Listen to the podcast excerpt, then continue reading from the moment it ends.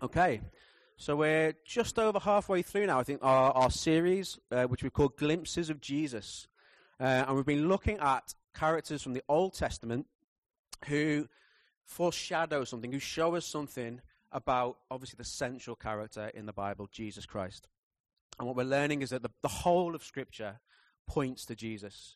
Whatever book you're in, whatever part of the Bible you're in, you can link it through to Jesus. Everything points towards him. And actually, the Old Testament is full of imperfect but anointed people, champions that God raises up to lead his people at a specific time, but who actually offer a glimpse of his ultimate perfect champion, and that is, of course, Jesus.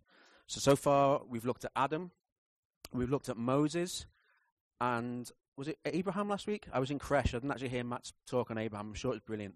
Um, I was surrounded by babies uh, in my element, obviously, because that's what I'm brilliant at. Um, but yeah, we've looked at those three characters, and each one we've been able to show through. Look, this this is where you see Jesus in their story, and this is how they point to him. And this week we're going to look at another key character in the history of Israel, and it is Joshua. Joshua. Um, and I could spend 20, 25 minutes just telling you Joshua's story, and I don't want to do that because I really want to give as much time as possible for, for just linking it through to Jesus. So I'm going to very, very quickly, literally two minutes, very, very quickly just tell you the brief outline of Joshua's story, and then I really want to focus on the, sort of, the three or four things I would just want to say about how he shows Jesus. But basically, Joshua's story is intertwined at the end with, with Moses' story. We looked at Moses, how he led uh, Israel out of slavery, out of captivity in Egypt, and towards the promised land. Uh, Joshua was with Moses when, when, he, when Moses received the Ten Commandments from God, and he was in charge actually of Israel's military. And there comes a point where they've got to the edge of the promised land, this land called Canaan. And Moses sends 12 spies into the land. He says, Go and have a look, go and check it out. Go and see what's there. We need it because we're going to need a strategy to get into this land. Go and have a look at it, see what it's what it is. So these 12 guys go to the promise uh, into the Canaan to have a look and they come back and 10 of the 12 come back full of fear. They come back saying, "Gosh, this it's scary out there. There's giants, there's walls, walled cities, there's armies. There's there's so much to be worried about. I'm not sure we could, we should go in there, guys. This is this doesn't look safe to me." But two of them, Joshua and Caleb, come back saying, Guys, this land is amazing. We've got to get in there. And don't worry about the giants and the, and the walled cities and the armies. God has, has promised this to us. He'll sort it out. Let's just go. We've got to go in. Unfortunately, the 10 people are heard above Joshua and Caleb. And, and what we see is a whole generation of Israelites miss out because they feared and they didn't believe God that He was going to give them the promised land. And and 40 years follow of wandering in the wilderness and not getting into the promised land. The whole generation dies out without getting in. And actually, even Moses doesn't get in. Uh, actually, for him, his issue was that he, um, God instructed him to, to bring forth water out of a rock. And he said, just speak to the rock and it will pour forth water for the people to drink. And Moses, instead of just speaking to the rock, he hit the rock with his staff and God was saying, Look, what are you doing? You've made that about you and not me. I told you to speak to the rock, and you've made it about you. you you've done something there, and now everyone's going to think that you brought the water out of the rock and not me. I want people to trust me, not you. And Moses doesn't get in either. And in the, in the end, it's Joshua. Joshua is the man who gets the honor and the joy of leading Israel into the promised land. And actually, unlike Moses, Joshua is successful in completely trusting God and, and getting, the, getting the people where God has always meant to get them in. And, and I guess the most there's a miraculous entry into the promised land. Again, another um, another instrument where God stops the waters in their tracks and the people cross over the River Jordan miraculously. And then we see probably the most famous story, the story that's depicted in that in that picture up there, of they come to this this huge walled, scary city of Jericho, and they're instructed to take this city. And it's like, how are we going to do that? There's so many people there. It's so so well built. We're never going to do it. And actually, Joshua just trusts God, listens to God, and they capture that city simply by just walking around the walls and declaring God's praise. And eventually, the walls fall down and they conquer that city. And that's probably the defining moment for Joshua. And then what follows is Joshua just following God's instructions and actually just clearing the land out. The land is full of people who don't know God, people who are a threat to God's people. And God just helps Joshua with a strategy to just clear the land out and just and get to the place where it's theirs. the land is theirs, and they settle there, and, and, and the land is then apportioned out to the different tribes of Israel.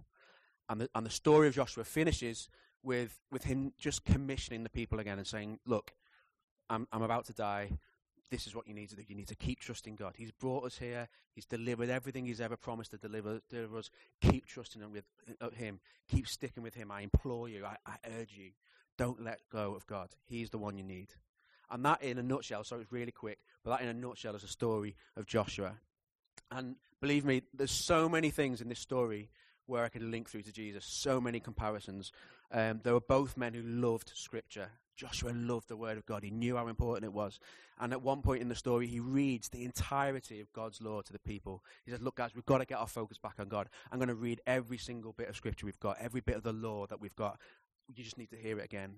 And we know that Jesus was a man who loved Scripture, who constantly referred to Scripture. 78 times Jesus quotes from the Old Testament Scriptures as he teaches. So there's that link. There's, there's the link that actually both of them had, a, had a, a period of time in the wilderness before actually their ministry really really kicked in. So Joshua spends 40 years wandering the wilderness with the Israelites before he gets to go in and lead them into the promised land. Jesus, we know, spent 40 days, 40 nights in the wilderness preparing himself, fasting and praying and spending time with God. So there's that sort of link as well. And they were both men who drew attention to God through miracles. We see Joshua's miracles with, with, with the, the River Jordan being stopped and, and the walls of Jericho coming down. Miraculous things that happen that can only be attributed to God. And just point to Him and say, Wow, God, you are amazing. We can't do this, you can. And we know that Jesus' life was a life full of miracles, things that just pointed to something higher, to someone who is all powerful. So there's all those things. But what I really want to focus on are these three things. These three things are what I really want to hammer home this morning. These are the things which, in Joshua's story, they, they foreshadow something in Jesus' story too. So the first one is that God is salvation. The second one is a theme of grace to those who least deserve it. And the third one is that issue of, of leading into a promised land. And they're the three things I really want to touch on strongly this morning. Okay? So, this first one God is salvation. Sometimes hear that, that phrase, what's in a name? Well, Joshua actually started life named Hosea, and it was Moses, in praying for Joshua, who renamed him Joshua. And that very name of Joshua means what it says on the screen there Yahweh saves. God is salvation. Yahweh rescues. Originally, his name just meant salvation, but Moses changed his name to God is salvation. And Jesus, in Greek, is the very same word rendered in, in Greek. So, in the same way that the, the name Peter means rock, and in English we say Peter, but in Spanish they say Pedro, and in French they say Pierre, and in Italian they say something else. Pietro. In the same way, that name means God is salvation. And in Hebrew, they would say Joshua. And in Greek, they would say Jesus. Do you see what I'm saying?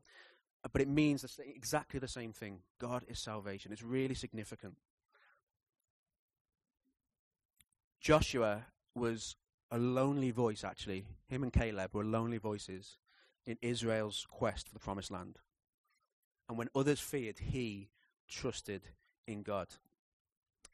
We see here in, in Numbers, the book of Numbers, chapter 14. This is, this is the moment where Joshua, as I said, he'd gone to the land of the promised land with the 12 spies, and they come back, and 10 of them are saying, We can't take this land. It's too big. It's too scary. We can't do this. But we see what Joshua's response was. Then Moses and Aaron fell face down in front of the whole Israelite assembly gathered there. And Joshua, son of Nun, that doesn't mean he's the son of a nun. That that doesn't generally happen. Um, in case you're wondering, I can see Luke looking a bit confused.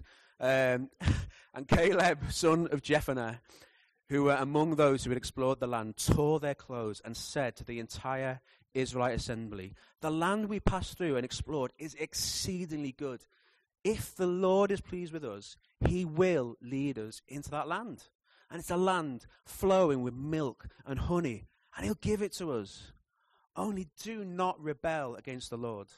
And do not be afraid of the people of the land, because we will devour them. Their protection is gone, but the Lord is with us.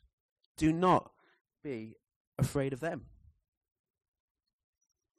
You see, Joshua's trust and obedience is rewarded by God because it is him who gets to lead the people into God's promised land. After this, the people still say, No, we're not going, and they miss out. But Joshua's trust is unwavering. And actually, you know, what, what it, the story says when the 12, when the 12 spies came back, they came carrying this massive bunch of grapes and saying, Look, this is some of the fruit. This is some of the goodness that's in that land. Look at this. This is amazing. If we live there, we're going to get access to all this stuff. But still, they say no. But Joshua was unwavering. And it's easy for us to read the story and to tut at the Israelites and say, oh, well, they didn't trust God, did they? And, uh, and uh, you know, if, I, if I'd been there, I definitely would have trusted God. I would have definitely got, I would have seen those grapes and gone, yeah, I'm in, no problem at all. I'm going to listen to those two in the minority and I'm going to go with them.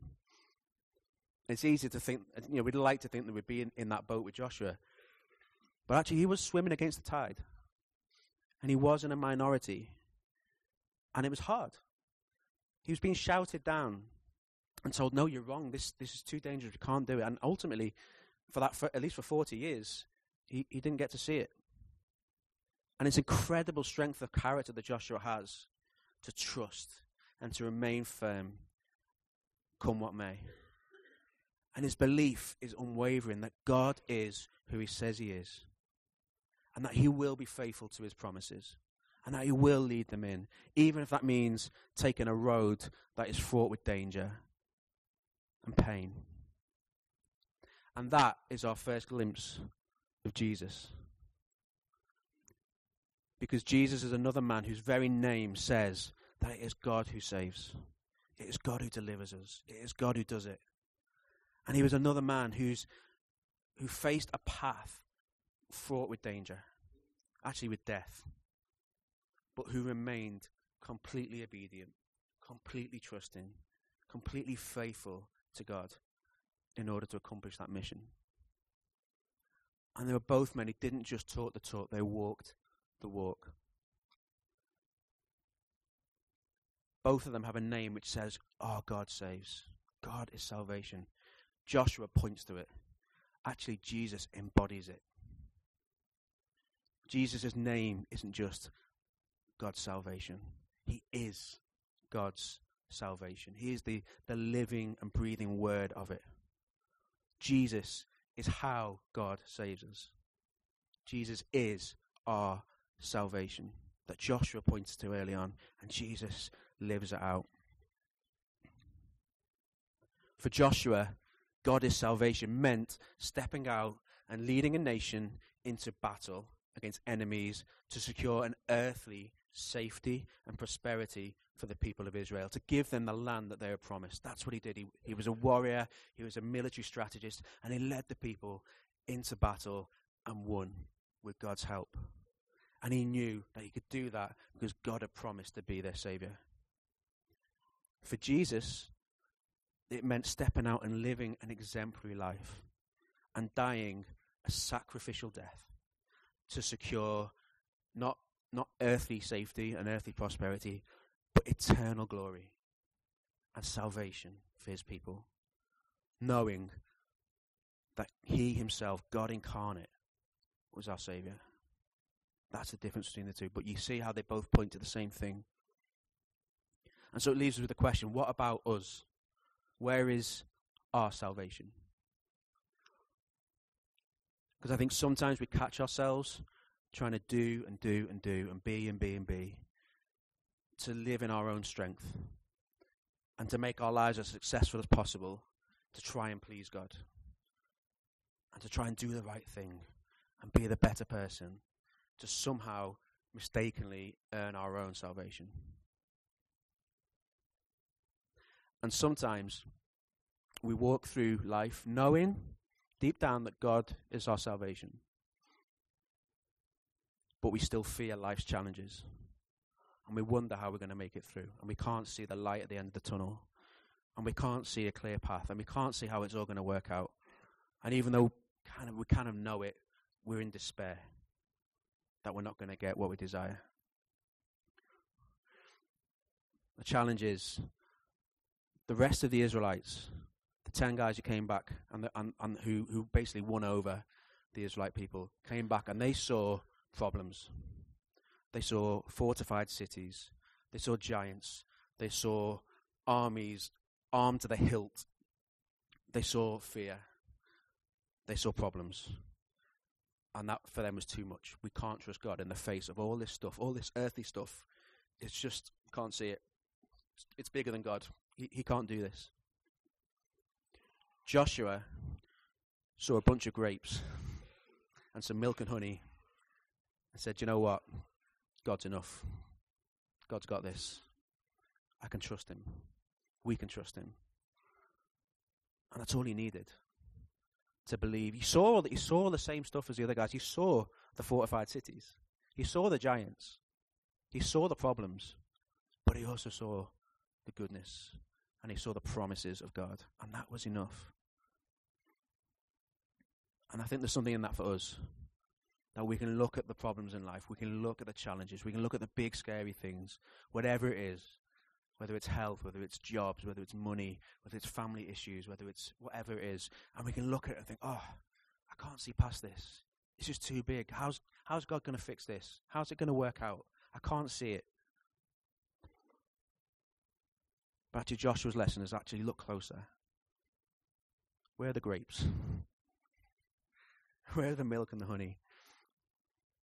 Actually, where are the blessings? Where are the things in your life that actually you've forgotten all about that I've blessed you with, that I've given you, that I've not forgotten, that I promised you, that will show you actually it's going to be okay. One way or another, I've got this. And we need to do that. We need to trust and not forget. We need to hold on. There's something very key that there's a God is salvation in the Old Testament and there's a God is salvation in the New Testament. God has got this. He wants us to rely on Him and not us. He wants us to see His glory and His ability and His capability, not ours. And these little things, these grapes, they might not seem like a big deal. They might seem trivial. They might be something as simple as I've got food on the table. What a blessing. I've got a house to live in. What a blessing. Not everyone has that. I've got a job. What a blessing. Whatever it is, if we see them, sometimes it just lifts us from from that, that doom and gloom and that, that awful thing over there, we actually remember God is faithful.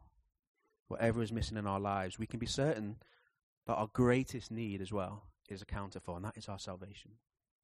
Our biggest need, whatever you think it is in your life, your biggest need, our biggest need, is to be forgiven for our sins and to be assured of eternal salvation. And that is done. And even if they're the only grapes you see, it's enough. Okay? That's the first part. Second thing, something we see in Joshua, something we see in Jesus. There are men who demonstrated grace to the least likely recipients. Grace to those who least deserve it. So, one of the most interesting stories in the book of Joshua, the story where he captures the city of Jericho, as I said about the walls falling down and they get into that city. There's a story within that of a, a lady called Rahab, and this city, Jericho, was a giant obstacle to the Israelites. Was, this was what was in their way of getting to the rest of the land.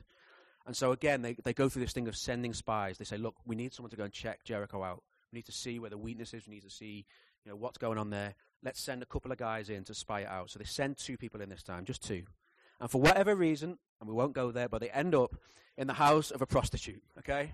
I don't know either. Doesn't tell us. We don't find out. But they end up in this lady's house, Rahab, the local prostitute. Maybe they just thought the last place they'll look for us is in here. I'm going to assume that was the case. Let's honor them. Um, but the king, the king of Jericho, gets wind of the fact that there's these spies that they're in Rahab's house, and he orders, sends sends people there, and orders that they that she releases them. But what Rahab does, as you can see in the picture on the left, she hides them up on the roof amongst the straw she buries them and hides them and protects them. And she, she actually lies on their behalf and says, Look, they were here, but they've gone, and I don't know where. Maybe you'll catch them down the road.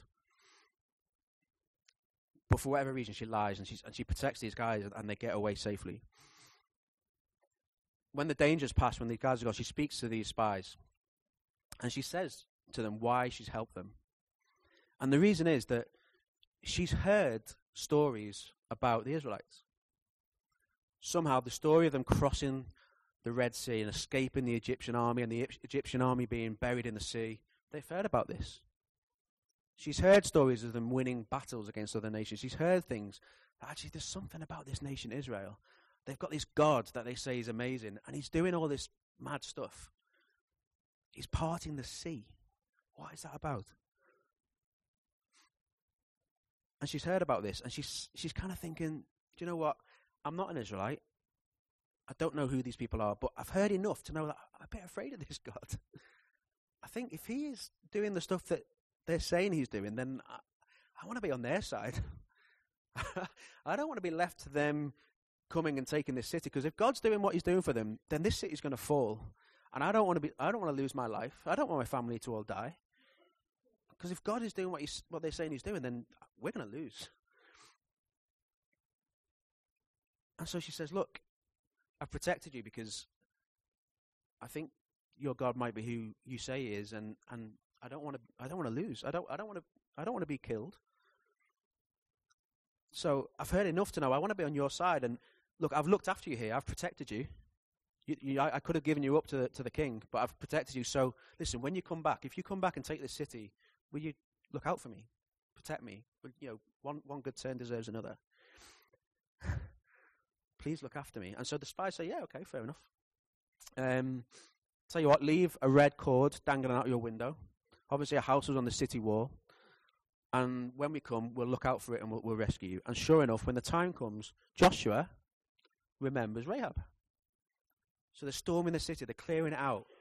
The walls have come tumbling down. They're, they're, they're, they're sending them packing. They're killing people left, right, and centre. But Joshua says to the two men who spied out the land, Go into the prostitute's house, bring her out, and all who belong with her, in accordance with your oath to her. So the young men who had done the spying went in and brought out Rahab, her father and her mother, and her brothers and sisters, and all who belonged to her, and they brought out her entire family, and they put them, and in the different translations says it put they, they put them in a safe place, somewhere outside of the camp of Israel. But they they, they, they, they pardoned them, they they helped them to survive, they moved them to safety. I find that story amazing. Like first of all, you've got to know the bloodiness of it. It is a bloody story. It's not a nice story. And the Old Testament we kind of have to reconcile ourselves with it. It's a different time. It's an ancient time.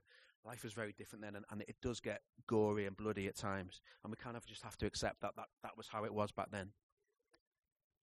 But we have something here where the Israelites are instructed to rout the city, to ransack it, to get rid of everyone who lives there because they're a danger.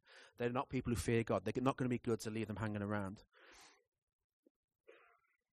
And you or me, as we went in, we might have wanted, we might have seen people and thought, oh, do they really deserve this? Like that person's probably a decent person. That probably is, that person's probably quite nice. Like, you know, they're about the same age as me. They've got family. Like, I don't, I don't want to, I don't want to put that person out. But I bet the person that you thought that about wouldn't have been the local prostitute. you wouldn't have looked at that person and thought, oh, I really hope they survive. I really hope they're okay. And yet, that's it. That's the person. Rahab is the person, the one person who makes it out of there and is, is given a second chance. And she's given that chance because she displays a faith in God, even with very little to go on other than rumors and stories. She made a decision that God is the real deal. And she didn't want to be an opponent of his anymore. And the result is that despite the fact she had a sinful, unsanctified lifestyle, despite the fact she did wrong, despite the fact she slept around, she, she had sex with people for money, she sold her body, she didn't honor it, she receives grace. And she is saved from a certain death. And Joshua doesn't count her previous life against her. He doesn't look at her dodgy lifestyle and say, No, actually, we're going to leave her. Just, just stick her with the rest of them. He says, Okay, You've shown faith. Here's grace. You're saved. You're, you're free. And culturally, that would have been shocking. You can imagine the army being told, right, go and kill everyone except that prostitute over there. Just, just leave her. Can you imagine that? Like, what? What are you on? She's, culturally, she was the lowest of the low. She was scum. She was dirty. She was sinful in, in the eyes of the people. But actually, no she's to receive grace. And as we fast forward to the New Testament, we see this over and over and over again in the life of Jesus. We see him doing very similar things in order to emphasize the radical grace of God. Jesus regularly chose to mix with and to honor and to bless those people who in society everyone thought they were the least deserving. You can pick out all sorts of examples. Here's a few. You've got the woman caught in adultery. She's been found out as having an affair, and there's an angry mob just waiting to stone her to death right in front of Jesus. And they say, What do you think, Jesus? And he says, Do you know what? Let he without sin cast the first stone. If any of you can honestly say you've never sinned before, go ahead, throw a stone, kill her. And none of them do, because they all know. None of them are sinless. And the woman is spared. She'd done wrong. She'd had an affair. Legally, she was eligible to be stoned. And Jesus said, No, grace. You've got the sinful woman in this picture here. It's not an actual photo. Didn't have cameras back then. Um, who, you know, she was known as a woman of disrepute. She was known as a woman of sin in the city. And Jesus was eating with important people. And this woman comes in and weeps on Jesus and breaks a jar of perfume on Jesus and washes his feet with her tears and her perfume. And the guy's saying, Jesus, don't you know who this is? This is a sinful woman. She's She's scum. She's dirty. She, she doesn't deserve to be with you. If you're this great teacher, you shouldn't be mixing with her. And Jesus says, No, this woman has shown me more honor and more reverence than any of you. She's doing the right thing. She's recognized who I am. Grace.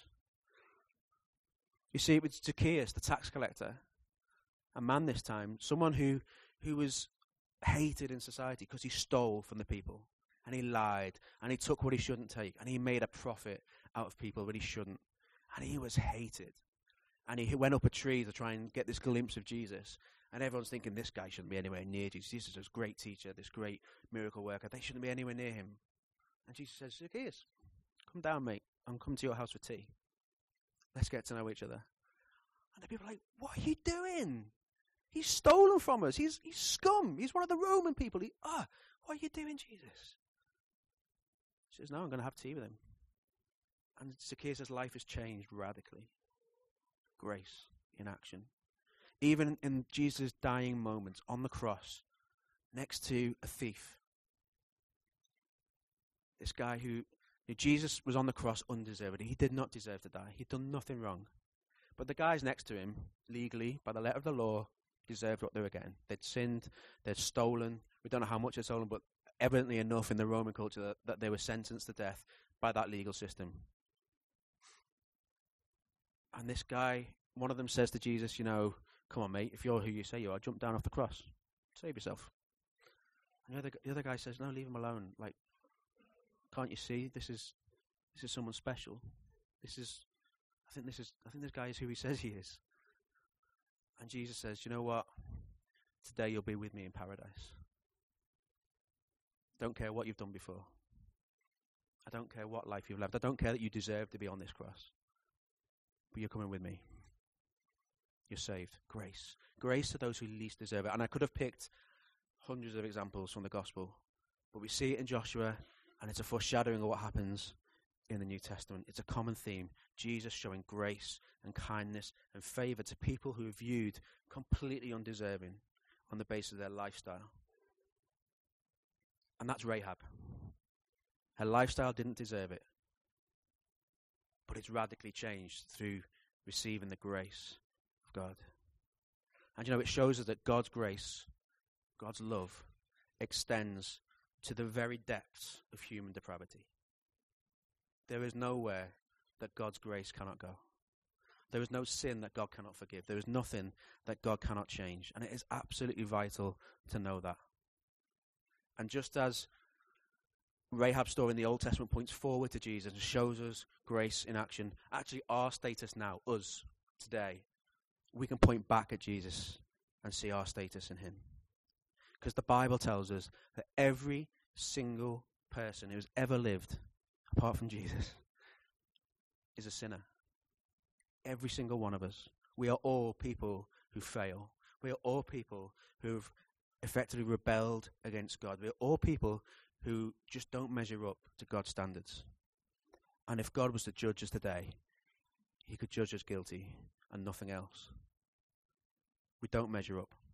And that is a huge cause for concern for us because the Bible tells us that the result of that, it says the wages of sin, the result of sin is death. It's separation from God eternally. that when we die, we don't get to be with him because we can't be with him. We're, we're so sinful. And effectively, that puts us as no better than Rahab the prostitute, or Zacchaeus the tax collector, or the woman in adultery. In the eyes of a perfect, just Saviour, we stand exactly the same sinful and unable to be with God for eternity. Do you know what? If we'd been there at Jesus' time and Jesus was seen mixing with us, the whispers from the crowd should have been just to say, What are you doing with them? They're sinful. What are you doing with that guy? What are you doing with Chris Clifton Brown? He's a mess. He's a sinner. Don't mix with him.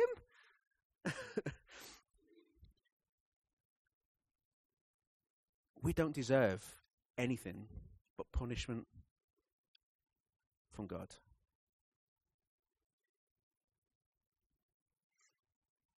We don't deserve anything but separation from God. But the amazing truth is that Jesus looks at us just as he looked at those people that he met. He looks at us with grace, with forgiveness, with love. And he willingly, willingly went to the cross to die for us, to take that punishment that should be ours, and to save us. And all we need to do is exactly what Rahab did and accept that God is who he says he is. Accept that Jesus is our salvation. Remember that point one God is salvation. That's all we need to do. There's no, no other thing we can do but just say, God, I'm a sinner, but I believe you save me, and I love you, and I thank you for it. We just need to recognize that the only way to eternal life with God is through Jesus. And if you're here today and you don't know that already, if you hadn't made that decision in your own heart already, can I urge you to consider it? Can I urge you that you do it?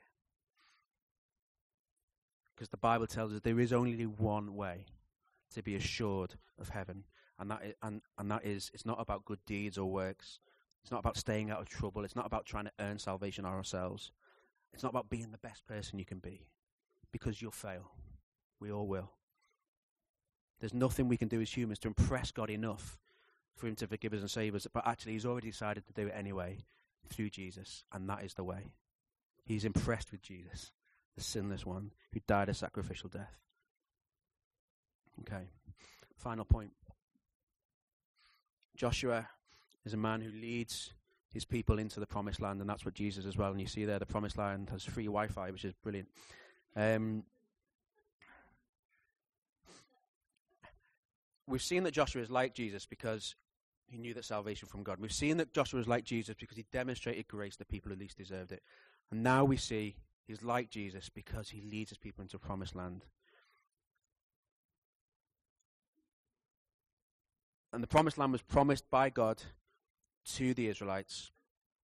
Uh, a land for them to live in, a land for them to have many descendants. I can't go into the whole backstory of it, but it's there in Abraham, it's there in Moses. Um, and essentially, the promised land was going to be a place of huge blessing promised by God to Abraham and the nation of Israel. And if you were in Israel, you would be desperate to get there. That's just where you wanted to be. And you'd be desperately gutted if you never saw it. And for many reasons, as we know, for a myriad of reasons, they didn't get to see it until Joshua led them in. Through disobedience, through lack of faith, they endured years and years of wandering in the wilderness. And ultimately, it's Joshua who gets that, that, that, that chance. And I couldn't help but use a football analogy here, but Liverpool and Everton, do you know what? For best part of 30 years now, Liverpool and Everton have been trying to get into the promised land of winning the league title. For Liverpool, the last time was Kathy, 1990 ish. Everton, it was 1987. I was just four years old. I don't remember it. It's not fair.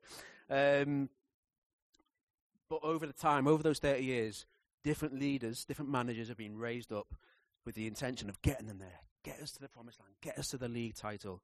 Get us there somehow, whatever you do. And they've all tried different things. Some of them have tried to spend lots of money and buy success. Some of them have invested in youth and tried to bring youth up through the ranks and, and get, that, get it that way. Some of them have been great man to man coaches and they've really developed and urged and nurtured people really gently. People like Brendan Rodgers was like that. It's all about the person and the individual. I'm gonna. He said, "I'm." He said, "I'm not a." What did he say? I'm not a. Uh, I'm not. A, I'm not a trainer. You train dogs. I'm a coach. That's what he said. He's an idiot. Anyway, um, You can tell I'm an Everton fan if you don't know it. Um, David Moyes was a much more harsh guy. He, you know, he, he was much more about bullying and, and like, you know, come on guys, you know, you got to you got to you got to really go for it and harsh motivation. Sometimes it's about team spirit. Other guys are like, no, every man for himself. You be the best you can be. Some managers want to play silky, beautiful football. Others just want to launch it long and just bully teams into submission. Each one of them had their own strategy, their own idea for getting into the promised land, and each one of them so far has completely failed especially the Liverpool ones. And Joshua's strength, Joshua's strength was as a military leader. He was hard as nails. He was a great commander, a military tactician, and those gifts actually were pivotal in him leading the nation into the promised land. But there was something much more important, which was the key, and that was that he was chosen and called by God. Numbers 27 this is when Moses is told, look, you, know, he's been told, you're not going to the promised land, Moses, I'm sorry, but I want you to take Joshua, son of Nun. And this is what he says Take Joshua, son of Nun, who has the Spirit in him. Present him to Eleazar the priest before the whole community. Publicly commission him to lead the people to Israel, uh, to the promised land. Later on, it says, you know, Joshua will stand before the priest and he will stand before the Lord to determine his will. And this is how Joshua and the rest of the Israelites should determine everything they should do. Stand before God, determine his will. So, yes, he was a great warrior. Yes, he had those abilities. But the most important thing was that he was spirit filled and he was obedient. And that is what makes Joshua successful. And in the end, it is Joshua's obedience to God that makes that promise uh, see fruit in his life. And when things get rocky and there's dissent in the camp, jo- Joshua's constant thing is to bring the people back to God when things go wrong and they make mistakes, he brings them back to God. Come back to God. We've got to get back to God. Let's read the word together. Let's let's proclaim the law together. Let's do this together.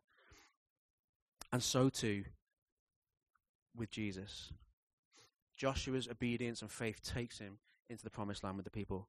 Jesus is taking us to a promised land. Thanks, Josh. Uh, Revelation chapter 21. Then I saw a new heaven and a new earth. For the first heaven and the first earth had passed away, and there was no longer any sea. I saw the holy city, the new Jerusalem, coming down out of heaven from God, prepared as a bride, beautifully dressed for her husband. And I heard a loud voice from the throne saying, Look, God's dwelling place is now among the people, and he will dwell with them. They will be his people, and God himself will be with them, and their God, be their God. He will wipe away every tear from their eyes. There will be no more death there will be no more mourning, no more crying, no more pain, for the old order of things have passed away. Church, that is our promised land. That is our promised land. And just as Israel needed a leader to bring them into their promised land, we need someone to get us access to ours, and that is Jesus. Because it's only our sin, just as it was Israel's sin and rebellion that stopped them from getting in, it is our sin and our rebellion that could prevent us from getting in, except for Jesus. Because in Jesus, we have someone who wasn't just filled with the Spirit of God like Joshua was, but who is God Himself. And it gives us access to heaven for all eternity. And just as Joshua acted obediently in leading the people into, into Canaan, Jesus acted obediently in following the Father's will and going to the cross to die for us. Jesus is God Himself, fully human, fully man, but he obediently humbled himself when he was sent by his Father. And he died a selfless, sacrificial death so that we have that assurance of that promised land, that eternal life. The difference is that Joshua's battle was against flesh and blood, against, against enemies and nations. Jesus' battle was against sin, against our sin, against death. And he doesn't lead his people by beating up the enemy, with swords and stones. He beats, he beats the enemy by dying sacrificially, and then by beating death and rising to death, uh, rising to life, I should say.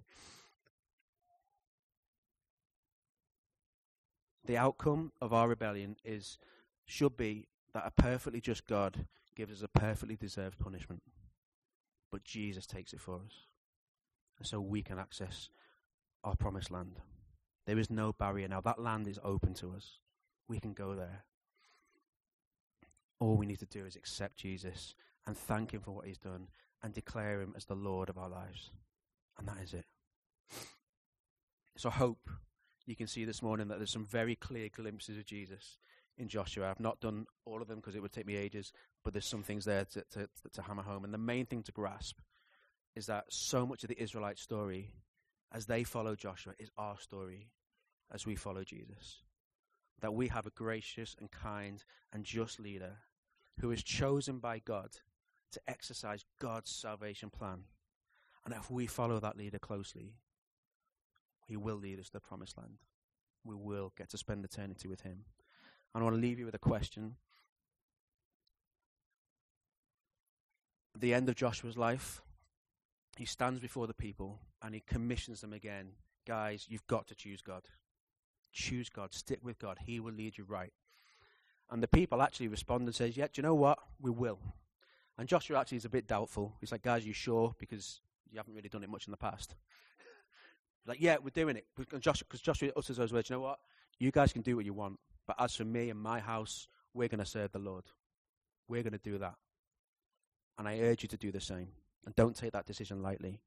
And then it says just after, just after that, they, they make this promise. And then it says um, that then the Israelites dispersed, each to their inheritance. So the land had been split up and apportioned to the different parts of the Israelite people. And after they made that promise to Joshua and to God, they disperse each their inheritance. And that's how the book of Joshua ends. At the end of Jesus' life, he stands up and he's ascending to heaven. He's just, just with his disciples. And, and, and that's the promise, he, the, the commission he gives to them.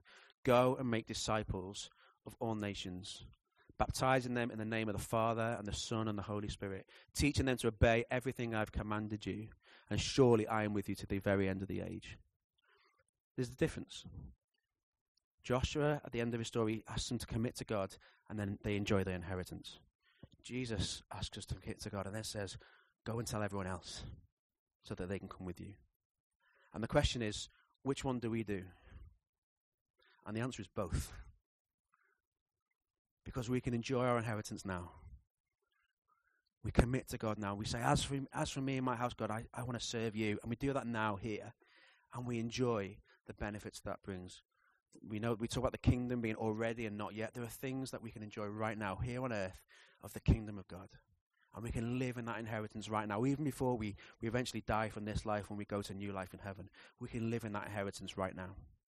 But the thing that Jesus adds to it is go and tell the rest of the world. Go to Jerusalem. Go to the ends of the, ends of the earth. They need to know this too. And so that is the tension we live in. That is the, that is the beauty that we live in. Of being able to say, oh, I'm saved. I'm a follower of Jesus. I'm loved by him and I can live in grace and freedom and salvation. I can do that right now. But I'm also going to serve God and I'm also going to follow him and I'm also going to tell as many people as I can, you can do this too. And that is, I believe, our challenge today as, as the Church of God, as Freedom Church Liverpool, and as Christians in the world. There's a, there's a Joshua calling on us, and there's a Jesus calling on us. And it is that God is our salvation, and everyone else needs to hear it too.